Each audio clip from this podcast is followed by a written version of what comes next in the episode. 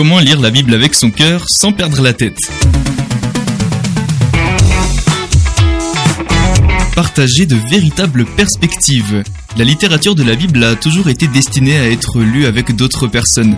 Pour nous, aujourd'hui, la communauté de ceux qui peuvent la lire avec nous est incroyablement vaste. Nous disposons de près de 2000 ans de lecture chrétienne mondiale sans même tenir compte des profondes contributions juives pour nous aider à nous repérer. Chacune de ces voix était un ancien élève de ce livre complexe, une personne réelle qui a été influencée dans sa lecture par sa vie, ses rêves, sa foi et ses craintes ou que sais-je encore.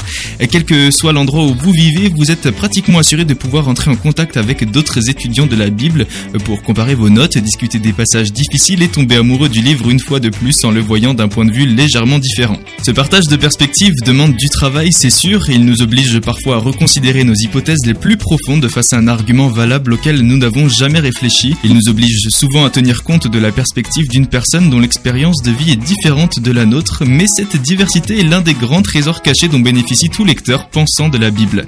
Euh, vous vous trouverez en compagnie de personnes réfléchies qui sont comme vous à la de la vérité et ce voyage vous encouragera à approfondir votre propre engagement mental avec la Bible. La meilleure partie de ces trois stratégies simples, s'attendre à une littérature élaborée, poser les questions qui fâchent ou encore partager ses propres perspectives, eh bien aucune d'entre elles, même de loin, n'exige que nous ignorions notre cœur ou nos émotions. Aucune de ces stratégies ne tend à développer un intellectualisme froid ou à devenir un je sais tout biblique. Au contraire, elles sont fondamentalement porteuses de foi, elles éveillent notre côté analytique et réfléchi tout en montrant avec une foi sincère que les réponses à nos questions exigeront simplicité et humilité en plus de la pensée et de l'apprentissage. Et si nous abordons la Bible en étant prêts à attendre, à demander et à partager, que pourrait-il se passer? Comment pouvons-nous apprendre à vivre plus véritablement en tant que disciples de Jésus et amoureux de la littérature réfléchie de la Bible? Elle sera différente pour chacun de nous, mais j'aime à imaginer que cela pourrait être de trouver la révélation de Dieu, éveillant de nouvelles facettes de mon esprit cette année, apportant clarté et sagesse alors que je grandis dans ma foi en tant que personne entière dans un monde entier, cherchant un Dieu saint.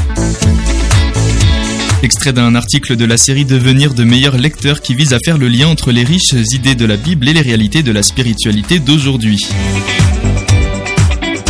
Pour découvrir la série de vidéos de Bible Project sur comment lire la Bible, rendez-vous sur bibleproject.com/français.